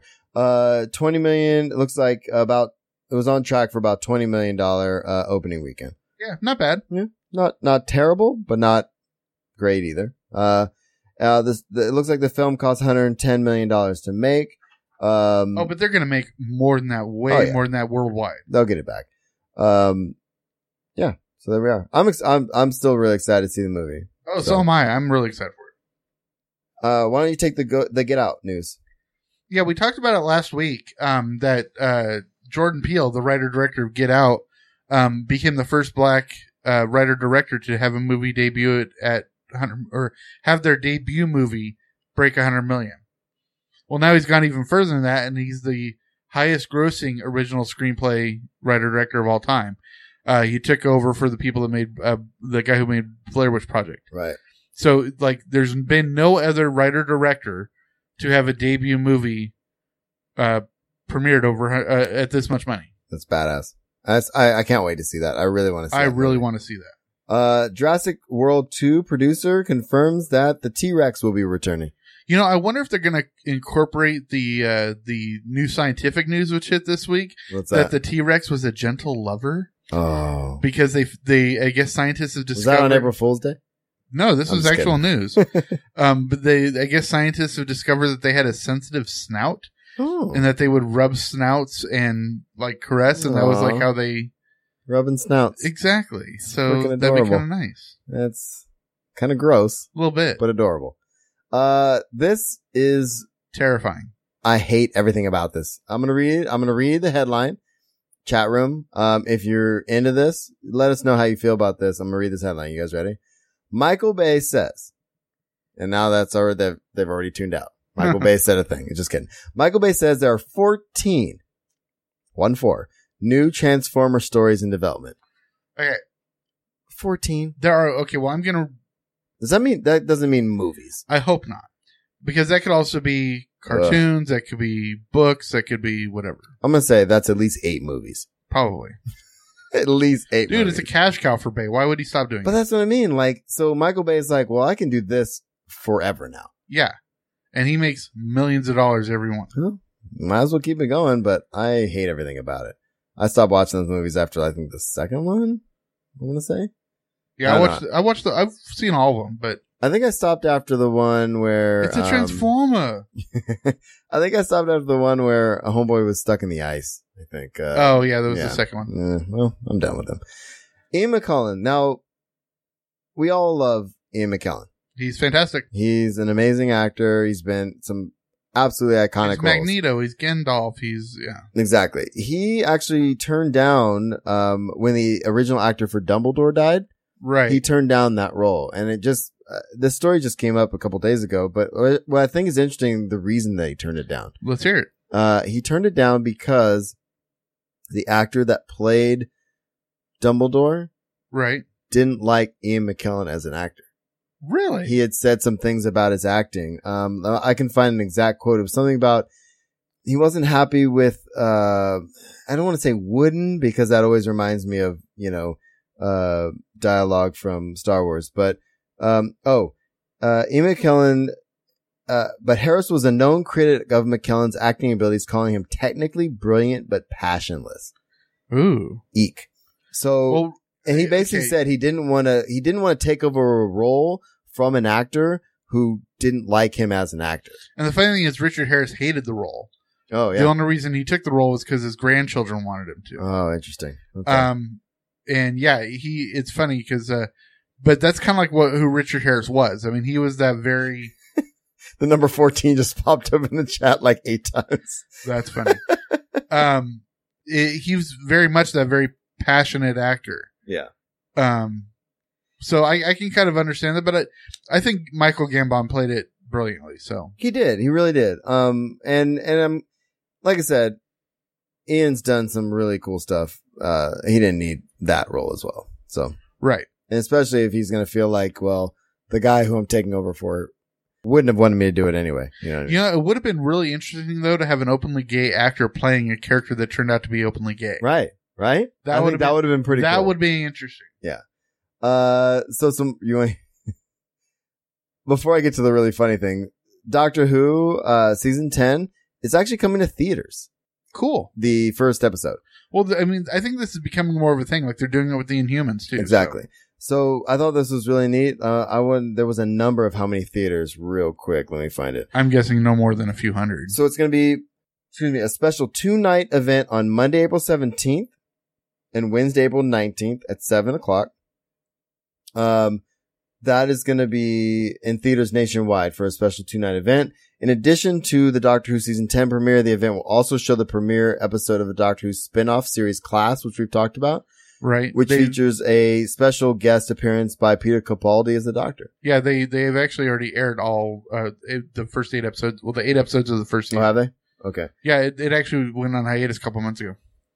It says tickets for the premiere can be purchased online at Fathom Events website or the box office at uh, any of the more than 550 theaters carrying the event, See, I guessed it. which is pretty. I mean, that's. I mean, we're That's pretty we're not good going to size. get it here, but No. it'd be really cool to be uh, able to check that out. Yeah, that means you should be able to get in, in major cities. well, definitely major cities and most. Lo- I mean, like I would be surprised if it's not playing at the one in Atascadero, the True. Galaxy. True. Uh, This is hilarious. well, before we get Oh, to sorry. that one, Doctor Who. Uh, on the Doctor Who note, John Sims, the Master, is going to be returning for season 10. That's the male version of the yeah, Master. he's good. Yeah, he's, he's phenomenal. I, I love, I love the, um, I can't remember the girl's name, the woman's name who played, uh, the female version. Right. Uh, but the guy, like, he was terrifying. He was good, and I loved the uh, the episode that was with, that still had um, Matt Smith in the role, Mhm. but where you discover that the theme song for Doctor Who is a riff of the of the Gallifrey harpy. Oh my god. Oh, so good because that's what it was when the master was running for uh, uh, a minister seat. Yep. Oh, so good. Yep. Uh, so a little bit of hilarity. Professional, I mean, and I, and I get if you're a professional clown, you're going to be upset about this. Okay. I get it. Right. So professional clowns, chat room's probably like, wait, what? Professional? Yes. Professional clowns are furious over the new It trailer. And last week, was it last week or Yeah, the week before? Last week Last week we watched the It trailer. Um, scared the crap out of Marshall. and, and if you're a patron, uh, or you become a patron, you have access to some of this stuff. Our trailer time, we had a little bit of a hiccup during that and it kept pausing at the worst times. Kept scaring Oh, Marshall. it was scaring the mess out of me. I have it issues. Dude, It- I love that scene where the balloon comes out from his face. Nope, oh, nope. gross. So the bottom line is, uh, the it trailer upset some professional clowns. okay. I think the professional clowns should have two things to be more upset about. Okay. One being professional clowns. Yeah. And two, John Wayne Gacy. well, well, here's the thing. Kids like clowns, but the thing is, it's not like it just came out today. No, the, book is forty years yeah, old. he wrote that book decades ago. So the idea is that, you know, granted they're doing a modern day iteration of it and they did get the flack for the other clown stuff that happened or whatever. But, and I get if you, if you feel like your profession's being, um, you know, uh, uh, slighted or right. No, I or totally whatever. get it. Yeah. And and you know, we can mess around all day, but really what it comes down to is people are upset because it's coming out, but it's already been out. and Exactly. It's a thing. Uh, nice use of the pronoun and proper noun. You see what I'm Nah, nah, doing? nah. Yeah, I like words. Yes, you do. Moving on. Word blurred. All right, man. A little release date stuff. Uh shockingly, sadly for me, because I can't wait for this. The Dark Tower uh Steve is also a huge Gunslinger fan. Yeah, the the Dark Tower is uh being delayed again. And so Did it give a reason? Well, no, that's the thing. Again, there's no real reason. It says uh, Columbia Pictures revealed that the release date for The Dark Tower has now been changed to August 4th, 2017. I mean, Uh, it's still this year. yeah, it provides a bit of a switch in the studio's slate of films, uh, causing the Emoji movie to premiere a week early uh, on The Dark Tower's initial produ- release date of July 28th. So it's only a week, it seems. It looks like July, August, yeah. It's only a week, but it doesn't say why. You know, and this is, I mentioned this, I think, two weeks ago, that when you're dealing with release dates, th- this sort of thing always used to happen, Yeah. but we didn't never had the internet, so we never got all this stuff. There's constant Wait, slates. hold on. What are you saying? We didn't always have the internet? I know, right? Is that what you're saying? Exactly. but there's always a constant slate change because if one movie move, if one studio moves a movie, right. they're gonna it's gonna waterfall to a whole bunch of other movies because everybody's gonna be jockeying for a better release date. Indeed. Uh, footage from CinemaCon a- about the Dark Tower had a nice little nod to The Shining. There Yeah. was a poster in the back or something like that. Oh, that's cool. And there's actually some Shining news this week. Oh, really? I know Shining news on the shine on the Shining, you know, thirty something Again, year we're old talking movie. decades. Um, that one of the uh, people that worked with Kubrick on it um, has talked about some deleted scenes that were filmed and never never put into the final cut. All right. that would actually kind of explains the you've seen the shining right Yeah. okay you know at the very end of the movie it zooms in on the picture and you see jack in the 1920s Uh, Ballroom God, scene. When was the last time I saw that movie? Yeah, Okay. sure. but basically there was like no explanation for it well evidently there's a couple of scenes that there was a uh, like a scrapbook and you ac- evidently you actually see it on in the final cut on in, on jack's desk at one point Okay.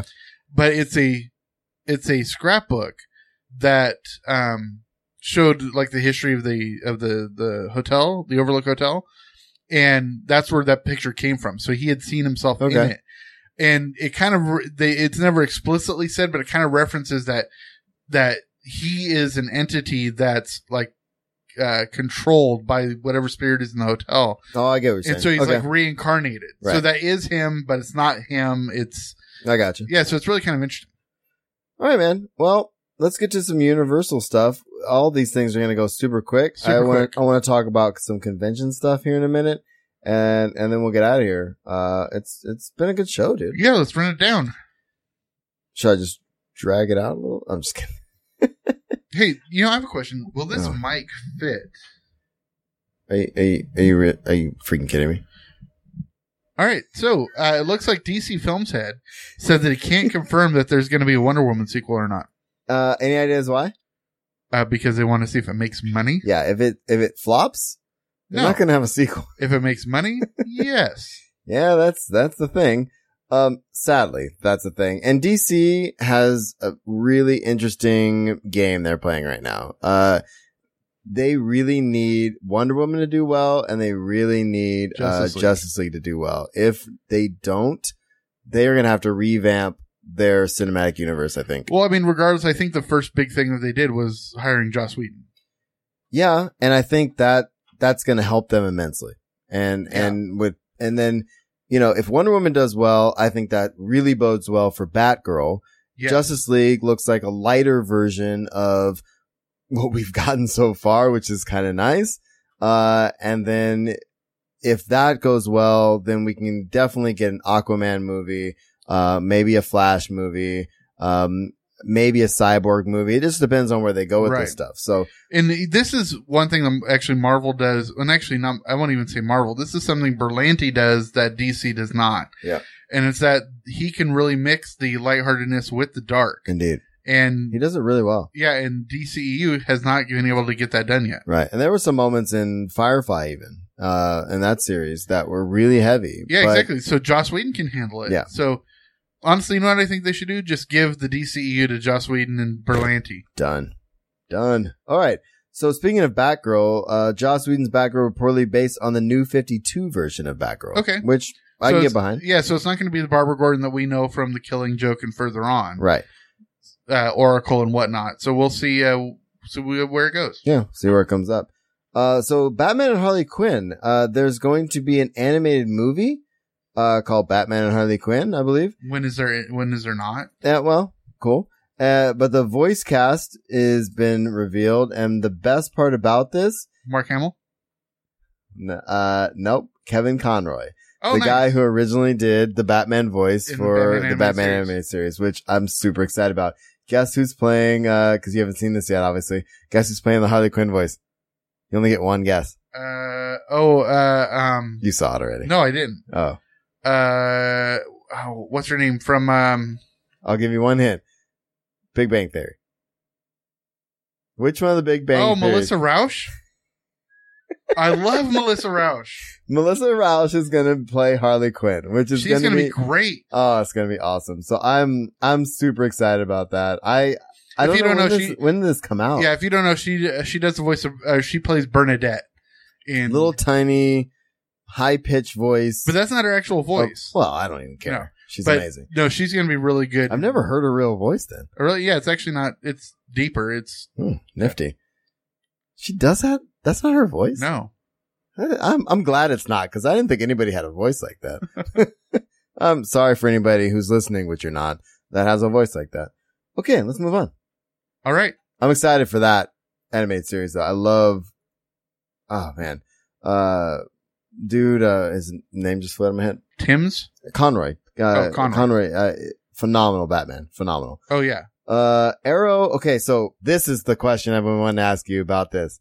We've had back and forth about the illicity crap from Arrow. You with me? hate the illicity thing. I'm not a fan of it, but here's the deal. They're going to go back to it and they're going to explore why they broke up because they kind of never deal with it. Like they all of a, didn't. like because all they of a both, sudden, they both went into relationships. And it yeah. was- And all of a sudden he's with what's her name and she's off with what's his name who dies and all this other stuff. So why? Just Okay. let it go. I can think of two reasons. Mhm. Continue. Right. One, um, within the arrow, the arrow nucleus itself, um, she's becoming more of a full fledged character, Absolutely. especially since it's bringing more of her hacker background in. She's no longer just the assistant or the the like uh, the girlfriend. She's becoming more of her character, and she's standing up for more of her own voice. And so that I can understand. Okay. Second, especially if they start bringing the Doom World repercussions in, Yeah. then she's not only just Felicity. She's because she has a mask and She's Legends. also a, a right she, superpower. Right, she actually might be or- Oracle in that sense. So, All right. if that's where they're going with that, then maybe. All right, I'll let it go. Whatever. We'll see what happens. Yeah. I'm a couple episodes behind on Arrow right now, so we'll see what happens. Um, speaking of those shows, Legends of Tomorrow, uh, there's an article here that talks about, and there's a line, there's actually a line in the show where, because right now it all, it's all about the Spear of Destiny. Right. And the Spear of Destiny is the spear that obviously pierces the side of Christ, um, and it can reshape reality, right? Right. Uh, the executive producer is talking about why they would never go back to the crucifixion. Uh, since they can play with time, They why- can. and and they talk about in the show there was a one-off line, I believe. Um, Well, it's because- Jackson said it, Right. Well, because they were talking about that they needed Jesus' blood to Right. destroy it. Right, And they said, well, why don't we just go back to the crucifixion, get it, and get his everything? blood. And uh, the captain said, well, there are certain things in time that you don't. Yeah, was it Rip or I can't remember It who was Rip. said it. He said that's one place we can't go. Right. Uh, and and for obvious reasons, they can't go there. No. I mean Just, I mean, for storyline aside, for political reasons, it would just be a big political, religious arg- reasons. There's I just, mean, yeah, there's, you just, no. there's too much there. Uh, but we did watch the the wife and I did watch the finale last night, and I really, I mean, that show is by far my favorite of all of the CW shows. Right. mostly because it's an ensemble cast, but it's a little lighthearted, but there is some parts that are really dark. Oh, absolutely. And uh um that show somehow manages to get a little of everything, which I which I just love. It's a lot Yes. of fun. yeah, I'm looking forward to watching that, but it's going to have to wait till the weekend. No worries. Disney news, Lion King. Uh Disney's eyeing Beyonce for the female lead in The Lion King. Okay, does that mean she'll be playing Nala or will she be playing Sarabi? again, I, I don't know where they're going with this one. You know, as every and so I have not seen uh, Beauty and the Beast, and I actually haven't seen um, Jungle Book. Um, I haven't seen any of the live action ones. Actually, we have Mary Poppins coming. Are these actual just like take the cartoon and turn it into Some of them live are. action? Some of them are changed a little bit, like Maleficent was changed a little bit. Right. Jungle Book was tweaked a little bit, but Beauty and the Beast is fairly representative. That's what I thought. um, uh, But I'm wondering if they're gonna just take Lion King and turn it into live action. You know who she would be. I was just curious. If, if they're not gonna change anything. well, it's going to be live action, but it's still going to be like for Jungle Book, it's still going to be lions. It's not. I mean, so it's Are just they going to be a gonna voice be- actor. Are they going to be lions? yes, but like they're bringing back James Earl Jones to be doing the voice of Mufasa. Which we talked about, which is awesome. We did, but so that's where it's going to get kind of weird because if you, I mean, that's an obviously much older authoritative voice. It's going to be really hard to have Beyonce playing Sarabi, who's his wife. Um, especially Well- since in the original movie, this is what I love about the original Lion King Mhm.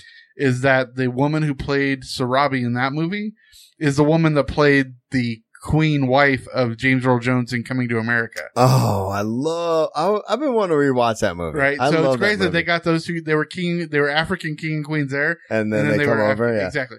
I think it would make more sense for her to play the uh, the Nala role, which was done by Moira Kelly in the original. See, I disagree. I think it's backwards. I think I think I would go the other way. Really? Only because the last time I saw Beyonce, um, she was on The Voice recently, right? Oh, I don't know. I don't know. Yeah. Okay. Well, I don't want to go there because in case I'm getting people mixed up. But anyway, it doesn't matter. The point is, I think I, I think she would do. Well, I think she could do either. Yeah. I think the combination of having her with James Earl Jones on their voices on screen at the same time right. would just sound a little clunky. Yeah. All right. Well, you can't. I mean, if you- if you're sitting across from James Earl Jones, you're going to sound clunky. Oh, well, given. All right. We for once we only have one piece of Deadpool news. Uh, Pierce Brosnan basically said, uh, he's you know Right. He's not playing Cable. he's not going to be playing. Cable. because that was a rumor that came out this last week. So basically, everyone's getting out of the way for Michael Shannon to take the role. and do you think that's going to be it? And unfortunately, actually, I think he- he's kind of like the hot person to go to for that type of role now. Yeah. Um, I think he's going to do fine. Sure. I think other people would be better. Yeah. Well, again, I don't think with Ryan Reynolds at the helm of this whole thing, I I, I think he's going to make sure that it's going to work. Right. But But I, it, for me, it's, it's just that weird where they're doing cross, uh, cross company, uh, I see what you're saying. casting him because he played Zod in, in, in, uh, Batman v Superman. That's right. That's right. Um, we have some homecoming news. Awesome. Not uh, a high school homecoming, but Spider-Man homecoming. Right. Uh, Marissa Tomei wanted to be an older Aunt May, which, and this article's interesting. Um, I, I read it earlier, uh, actually when I put this together yesterday and today, uh, she was kind of expecting to play an older role Right. and they said, Oh, you know, this is what you're doing. And she even kind of said at some point, like, um, why don't you make me older? And Well, I they're mean, like, no, well, she's in her fifties in Yeah. real life, and she in movies she's looking like she's your age. She's in her late thirties, yeah. And she looks, she looks young. and they're referencing She looks her good. as a hot Aunt May. Right. And so she expected once she got the material, like, oh, I expected to be Right. aged up. Exactly. And she's like, why don't you age me up? They're like, no, you're good. And, and so I just thought that was interesting. Right. Michael Keaton also talks about his crew, which I'm not going to get into, um, as the vulture because there's some spoilers in there. Exactly. Um, but I thought that was kind of cool that he's talking about the people that run with him and the type of people that run with him. So I thought that was kind of cool. And, um, Spider-Man's going to have a version of Jarvis, uh, that's coming, that's in his homecoming costume. And I think this has to do with when he's first training. Yeah, well, this makes sense because it comes out that Tony designed his costume. Yeah. He designed his costume. There's actually a line in the trailer, one of the trailers where he says, um, I'm going to take that suit from back from you. Yeah. And he's like, I'm nothing without the suit. And he says, if that's the case, then you don't deserve it kind of thing. And I think that's a really cool, um, idea. And, and there's a, there's going to be a lot of that. Obviously Stark's taking on a mentor role Yes. in the film. Um, I'm really eager to see this, this, So am I. this, this film, mostly because obviously I love Robert Downey Jr., but, um, this Spider-Man, and I think this storyline is going to be really good for Sony and Marvel uh, as far as Spider-Man goes. So Really quick, did you see the? Because I last week I think I talked about it and I put it up on on Pinterest, but the newest Homecoming um, poster, and it showed Peter Parker as Spider Man laying back on um on some water outside across the river from New York, and you see the Avengers Tower in the background. Mm. Oh, that's sick. okay, that's a really cool poster. But then Deadpool came out with one because it said Spider-Man Homecoming is is Spider-Man Homecoming, right? And then it showed Deadpool, and he had flipped Spider-Man into the water, and he's looking at the camera angle, and he says, "Deadpool, Deadpool Two is coming soon too," or something like that. that's cool. Um, I put that in Pinterest today. Nice.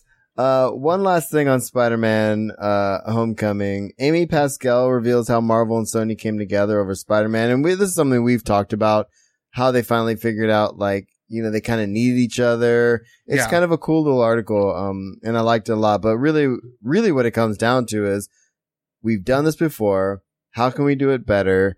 And how can we figure out how to work with Marvel to make it work for everybody? Exactly. So it was it's it's actually kind of cool. Um so real quick, let's pop over to Marvel. Uh Kevin Feige says Stan Lee recently filmed the best cameo he's ever done.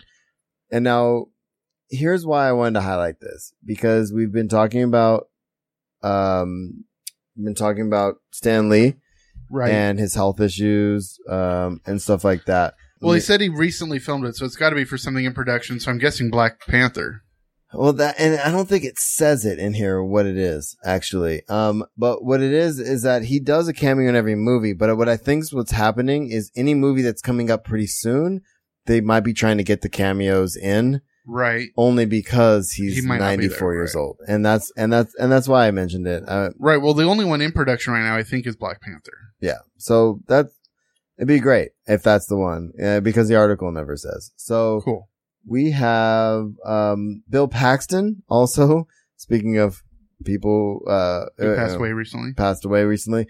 Um, Agents of Shield paid tribute, and, and again, I stopped watching Agents of Shield E after se- you know somewhere in season three, two and a half, three, something like that. Um, but in one of the latest episodes, uh, they paid tribute to Bill Paxton at the end. Basically, said this episode's in memory of him. uh, So- uh, cool. I'm glad they did that. Uh, it's super sad. And again, he, that was one of the things he, that was an ongoing project. And I like that character. I actually was, saw him in the show. So I watched it enough to get to him, but Right. And- And, actually, you know, talking about this, I a- about a month ago or maybe a month and a half ago, I referenced that um, Carrie Fisher had two more appearances on Family Guy coming up this season. Yeah. One of them happened this last Sunday, and it was pretty funny. It was just a little cutaway scene of of Peter saying that he, uh, you know, uh, said he said, and I didn't know what to do with that watermelon, uh, that watermelon rind or whatever. And it shows him at work one day and it has him wearing a watermelon hat and watermelon shorts held up by suspenders. And it shows his boss, Carrie Fisher's character, saying, you know, that's a great outfit, Peter. And then she walks away and he just looks at himself and says, Peter, you have to take more chances with yourself. that's great. It's just classic Peter. It was, it was Oh, hilarious. man. So, yeah, and I agree with the chat, Carillion Run. I mean, JT, I get you, man. Uh, it is a really good show. We watched, I want to say somewhere into season three, maybe the hiatus of season three, we kind of stopped There's and just didn't go way back. too much to watch. I know, and I and and that's eventually I started having to kind of get to the point of okay, I can only watch so many things, and then when something really cool comes on like Riverdale and Iron Fist, it's like okay, now I got to make time for those. But I'm also watching. I'm watching Big Bang Theory. I'm also watching uh The Mick. I'm watching. Uh, You don't what want else to. am I You don't watching want now? to see the list of TV shows. I mean, watch. but the list of shows the wife and I watch, we watch Flash, we watch Arrow, we watch uh, Legends of Tomorrow, we watch Mick, we watch um, Big Bang, uh, shoot. All, I mean, we watch so many things on top of, I'm, I prefer to watch, I like movies.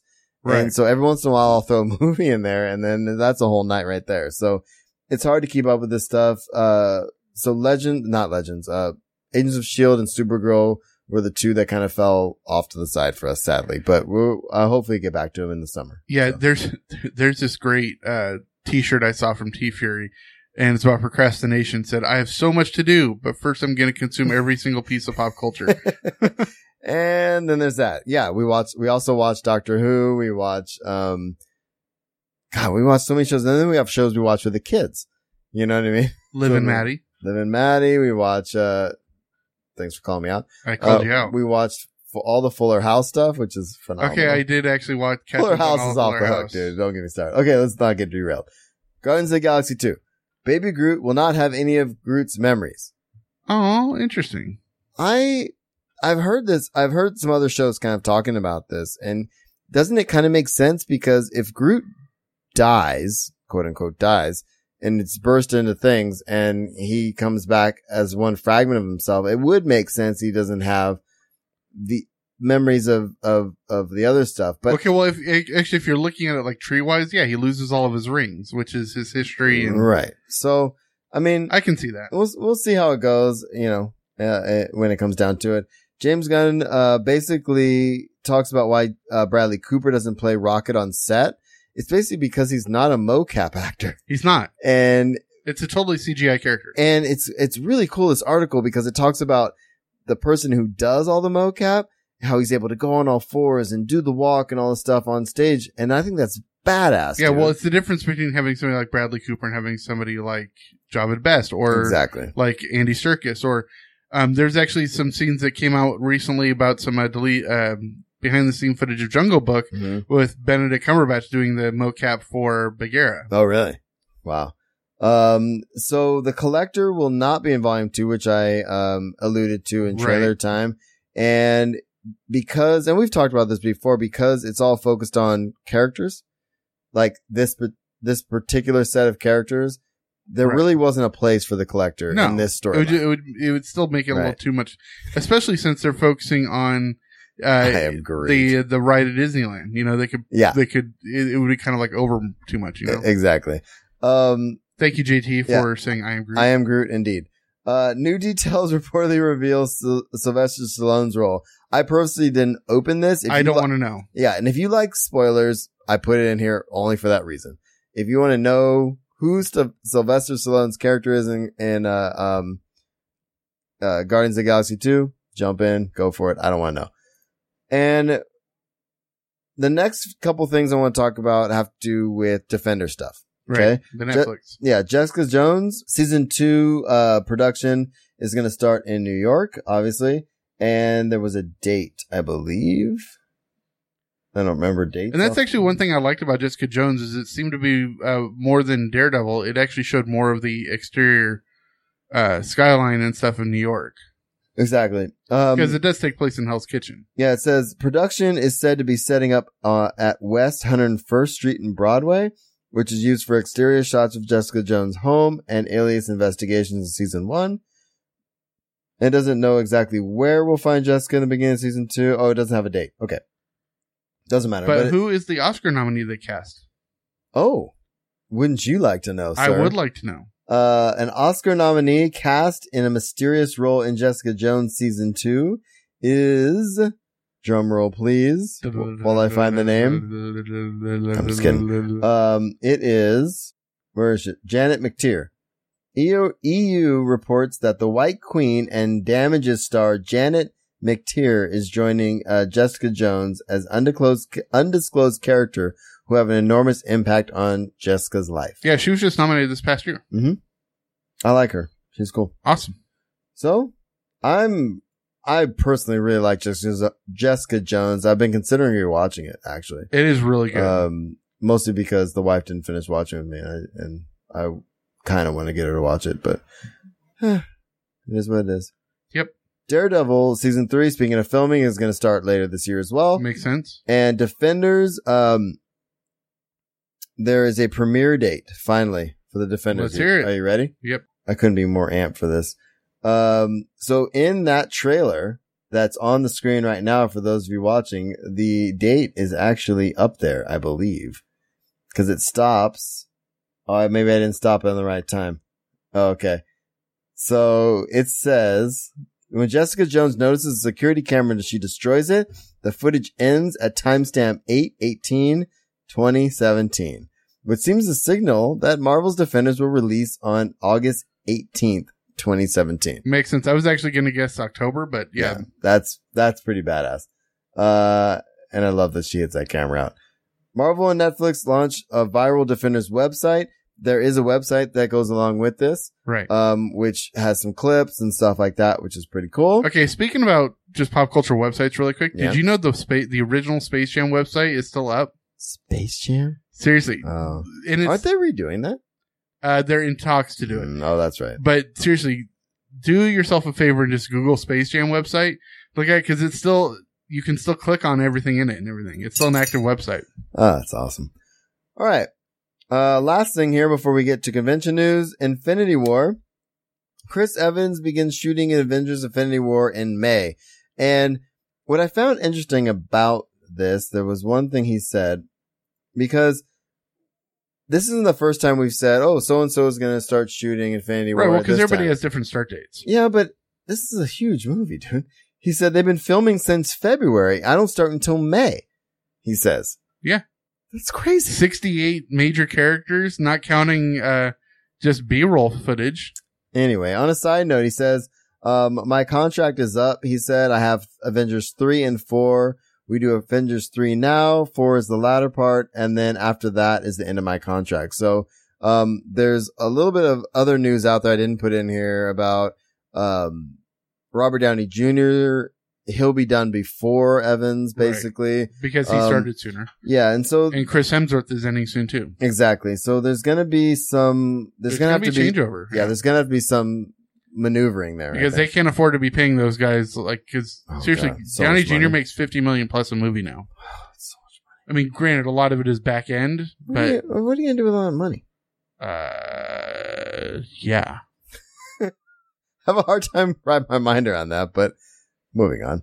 All right, SD, uh, not, uh, sorry, convention news, WonderCon. I put a link in here, um, and I'm just going to pull one thing out of this. There was a WonderCon wrap up on SDCC, an unofficial blog, which I get a lot of my, uh, con news from. Um, there, this was kind of cool. Uh, they put some people basically, not testimonies, I guess, but people saying what their favorite parts of of the um of the con was. And, Right. And there was one interesting thing here where somebody was saying how they compared the Comic Con San Diego to WonderCon. And it says this was my very first WonderCon experience. I have to say that my favorite part of WonderCon was actually the experience of it all and the little difference between San Diego Comic Con uh, convention and WonderCon. As a longtime Comic Con attendee and a newbie at WonderCon, I found myself comparing the two. And he said, I fully enjoyed the sales floor and the variety of booths and artists and exhibited there. While it's still no comparison to the larger, more spectacular booths found at SDCC, I found the smaller artists alley and exhibitors a wonderful variety. Um, finally, there, although there were crowds, I enjoyed the ability to f- be able to find places to sit and relax without having security shoo me away. So right. there's these little things that, you know, and we see the difference when we, we're going to go to Silicon Valley Comic Con soon. Gosh, that's just like in a few That's weeks. like, uh, week after next. Yeah. Couple weeks. Um, but the idea there is that we were doing the kind of the same thing. Right. It's like there are some things that are similar, but really what it comes down to is one is gigantic Yes. and the other one is just I mean, not. it's hundreds of thousands of people. Uh, yeah, exactly. Um, all right. So come actually Silicon, Silicon, San Diego Comic Con news. Uh, her universe, uh, is coming back for their fourth annual, annual, uh, fashion show. Which is one of the big events. And her universe is just a really cool Yes. geek, geek line Yes, of, yes, of yes. clothing and stuff. And and so if you're into that and you're down there, that's super important. Um, we'll get to our personal stuff here in just a second. Hotel developers uh, sue convention center as expansion plans launch. Um, you want to help me with this a little bit because this is the the one that I sent you. Yeah, it's um I guess the city and their convention center decided to start coming up with convention plans without looking at who actually had property rights and stuff. And so evidently there's a company that had been trying to get a hotel built down on the marina um and they're still putting their pitch together and this is like making it more difficult for them to do. Yeah. So we've been talking about the expansion of the convention center for a while. There was talk of the big complex. Um, we talked about months and months and months ago. Right, with a new stadium and everything and Right. that fell through.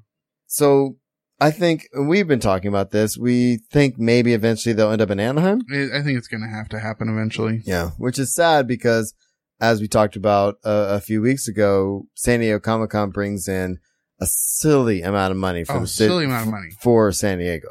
Um, so yeah, well, I mean, not only just the business and stuff, but it brings in so much in tax revenue with hotel taxes Right. and you know everything. And part of uh, this story that we were just talking about is that um, hotel taxes will go up. Yeah, they're going to have to go up because that's how they're paying for the That's expansion. how they're going to pay for the expansion. Um, if that if that does fall through and it does move to Anaheim, though, how do you think that's going to affect WonderCon? I just, I Because mean, they're owned by the same company. yeah, and the problem is they happen so close together. Um, I mean, think they they're a might, few months off, but yeah, yeah, but I think they just would have to. Um, I think it'd just be two conventions in the same spot. Yeah. one bigger than the other. I mean, yeah. But then again, I wonder. I wonder how the numbers would change eh, with the location. That's the big change. thing. Yeah, You know what I mean? Um, well, that, that's to be seen. All right. Last thing. Uh, San Diego Comic Con, uh, well, STCC unofficial blog does a podcast right. and they do live podcasts on big dates like pre-registration, open registration, hotel, you know, all that kind of stuff. Sorry to interrupt you really quick. Good night, JT. Thanks for listening. Good night, dude. Thank you for being here. You're awesome. Thanks for staying up with us. Um, so anyway, going back to they do a they're going to do a live podcast on open registration, which is this Saturday, Right. uh, April 8th. What's kind of, what's cool about this, I put the, by the time you listen to this, obviously this will already pass, but the podcast will be up. Right. And so what I wanted to kind of put out there for people is if you're thinking about going to San Diego Comic Con, listen to this podcast, you know, check Twitter on, on that Saturday, just kind of, kind of look back and look at what, you know, badge sales and stuff like that, because there's a lot that goes into this. And uh, we have some friends trying to get, Yep. uh, uh, badges.